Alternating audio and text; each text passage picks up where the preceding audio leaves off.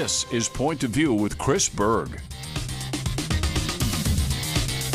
Good evening and welcome to Point of View. I'm Chris Berg. Thank you so much for joining us tonight. Coming up later in the show, actually, the end of the show, the U.S. News and World Report just announced the top states in the nation. We're going to compare North Dakota and Minnesota. And what I'll share with you right now is that one of these two states ranked number two in the entire country as the best state.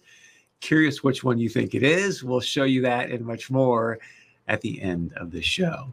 Some breaking news today. The House passed the COVID relief package 1.9 trillion, yes with a T, 1.9 trillion dollars. So many of you out there are going to be getting those $1400 checks. There's some changes to the child tax credit as well. I want to share with you a couple interesting things to note here. The Dow had just an unbelievable day today with obviously more stimulus going into the system. Be ready for inflation, many people are saying. You can see here uh, what happened with the Dow because of this. Now, Kevin McCarthy's got a little bit different perspective on this COVID relief bill. He is the obviously House Minority Leader, calls it the COVID um, or the Pelosi payoff. Excuse me. You can see some of the items here, but 1.5 billion for Amtrak, 350 billion dollar to bail out many of the blue states. You and I have talked about this much on the show before, but hey, how do you feel about poorly managed cities and states? getting basically rewarded for poor management. I think many of us are going to think that's not a very good idea. I also want to share with you what some of you said uh, on our Facebook page earlier today as well. You can see here about meeting the passage of this bill. Nikki says less than 9% back to the taxpayers, the bailout of all those cities, counties, and states with the feds uh, owning them. Or is it just hand out to those who pledged to bow? Ken says they still have COVID money they haven't spent, gave other countries billions of dollars. That $1,400 will cost us a lot more than that. Jeremy says less than 10% for COVID, the rest other pet programs and other countries. Interesting question for you. Do you remember the last time another nation sent you money from their taxpayers? They have their taxpayers, they took that money and sent it to you. I have a tough time recollecting or recalling that event. Now, say what you will about this bill being passed, right? You're going to get the $1,400 stimulus check, many of you, the child tax credit.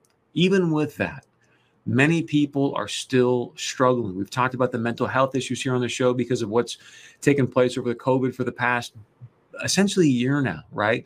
Obviously the devastation economically for many, many small business owners, many individuals that ended up uh, not being able to be employed because of the situation. And so, one of the things we've talked often here about on the show is that look, we understand times are challenging. We get it. Believe me. And that's what we're trying to do here on Point of View is plant seeds of faith, hope, love, and truth. So earlier today, I had a great conversation with someone that talks about chasing the lion chasing your dreams, even when things seem to say, look like, look, this just isn't possible. So tonight we want to plant some more seeds of faith, hope, and love and truth with my interview from earlier today. Join us now, Mark Batterson. Uh, he is the author of what's called the Chase the Lion, Lion Chasers Manifesto. Sent this to me, and I said, you know what? I have to talk to this person. So he's also a pastor. He leads the National Community Church in Washington, D.C. And he just told me he was led to actually serve the Lord in Alexandria, Minnesota a while back as well. So, Mark, first off, thanks so much for joining us. And if you don't mind, tell us a little bit about your story and how you ended up in Alexandria, Minnesota. Yeah, I was born in Minneapolis. And so I, I grew up uh, in the Midwest, and we would vacation Lake Ida, Alexandria, Minnesota. I'm 19 years old. I'm a freshman at the University of Chicago, but trying to figure out what to do with my life. And I take a long prayer walk through a cow pasture in Alexandria, Minnesota, and I felt a call to ministry. Hard to explain, but I, I, gave back my scholarship at the University of Chicago, transferred to a little Bible college, and I guess, Chris, the rest is history. Uh, I've been pastoring here in DC for uh, 25 years now. Fantastic. Well, the, the reason I want to bring you on is first off that this this Lion Chasers Manifesto is phenomenal. And you talk about, you know, set God-sized goal, pursue God-given passions. Um, I'll share with you my story about it in a moment, but but I what I'm feeling, and we're talking a lot about on our show, Mark, is the fact that as you go through this year of COVID and you talk to people that I have friends me, "Hey, Chris, when I run into people that aren't believers, like there's just no hope." And so we keep talking about planting seeds of faith, hope, love, truth. What inspired you to create this manifesto and write this book? Yeah, well, it's a little story that's buried uh, in the Old Testament. Uh, Old Testament about uh, Benaiah. He was King David's bodyguard, and there's one sentence that said that he chased a lion into a pit on a snowy day and killed it. And, so he, here's my thought when you cross paths with a lion, eh, the, the, message that the brain sends to the body is run as fast and as far as you can. You know, normal people run the other direction, but I think we're called to run to the roar. I think those are the moments when you face your fears, you, you go after that 500 pound lion, and, and then the rest is history. Become king becomes King David's bodyguard and eventually commander in chief of Israel's army. And so the book is really about uh, these lions being those 500 pound dreams that we're going after. And it's a challenge to run to the roar. So, as you read the book, or even if you want to share some of the manifesto, what do you say to people that go, "Man, I, I, I can't achieve those kind of dreams"? Like one of my favorite lines is you said go after a dream that is destined to fail without divine intervention. So if there's if there's no divine intervention, you're not going to make it. Yeah, I, I love it. You know, Chris, there, there's this story about Gideon uh, going into battle, and God kind of dwindles his army down all the way to 300 soldiers. I, I think stacking the odds against him. Why? Well, when you do something that's against the odds, God gets a little bit more glory. And so I'm someone that believes almost anyone can do almost anything if they work at it long enough, hard enough, and smart enough. And I, I know that there are those who might argue with that. I, I'm not I am not saying that there aren't genetic factors. If you're five foot seven, you want to play in the NBA, the odds are against you. But Spud Webb did win the NBA dunk contest in 1986. So don't tell me uh, it can't be done. And so I think it's critical, especially with this COVID crisis, with the uh, political polarization, racial tension, kind of all of the things that are swirling around us. I do think that we need goals that we are going after. And I would even say God sized goals, goals that would glorify God in the process. So let me ask you this: since you're in DC, I, I presume we all see the fissure in this nation, right? I think everyone's praying for the united United States of America again, not the divided states of America. So being in DC, what are you seeing and and what's God put on your heart about hey, here's what we need to do to to reunite? Yeah. Well, I think this is a moment to stand in the gap as peacemakers, grace givers, tone setters. Uh, as a follower of Christ, I think that's the mandate that I have. And I'm reminded of the fact that my primary citizenship is in this thing called the kingdom of God.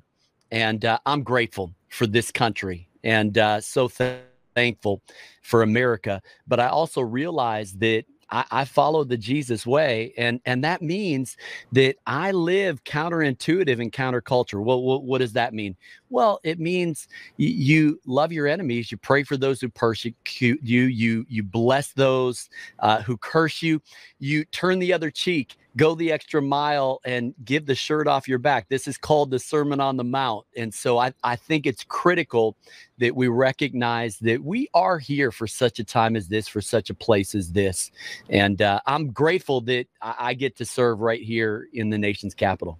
So funny you say that because there's times being in this media world where like I would talk to people and say, you know what, I know times are crazy, but I got to be honest with you, I am so grateful to be alive at this moment in history watching what's transpiring and obviously praying that God uses me, but also just to, to be an observer has been uh, incredible. For people out there, I, I, presume, again, being in DC, you're talking to people within your church about the challenges that you faced with COVID. I mean, what kind of changes did you make with COVID and, and how are you serving people that are, I mean, God, there's, there's financial challenges out there. People have lost loved ones.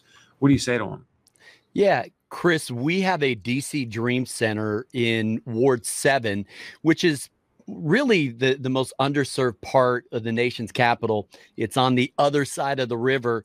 And uh, we serve 55,000 meals during the COVID crisis. Uh, we created a, a, COVID relief fund that our, our church gave $717,000 to. And so we were able to impact more than 7,000 people. I, I think that crisis is a moment where you've got to stay calm and carry on. You've got to dig a little bit deeper and you've got to exercise faith, hope, and love. And when you do it in those kinds of circumstances, now I, I, think you're able to really make the kind of difference that Jesus has called us to make. Yeah, amen. So, um, in the next segment, we're going to do what's called the feedback segment here on the show and I put on Facebook uh, last night, hey, what what concerns you most about America right now? We got a bunch of different answers, but I'm curious if I were to ask you that, what would you say? Wow.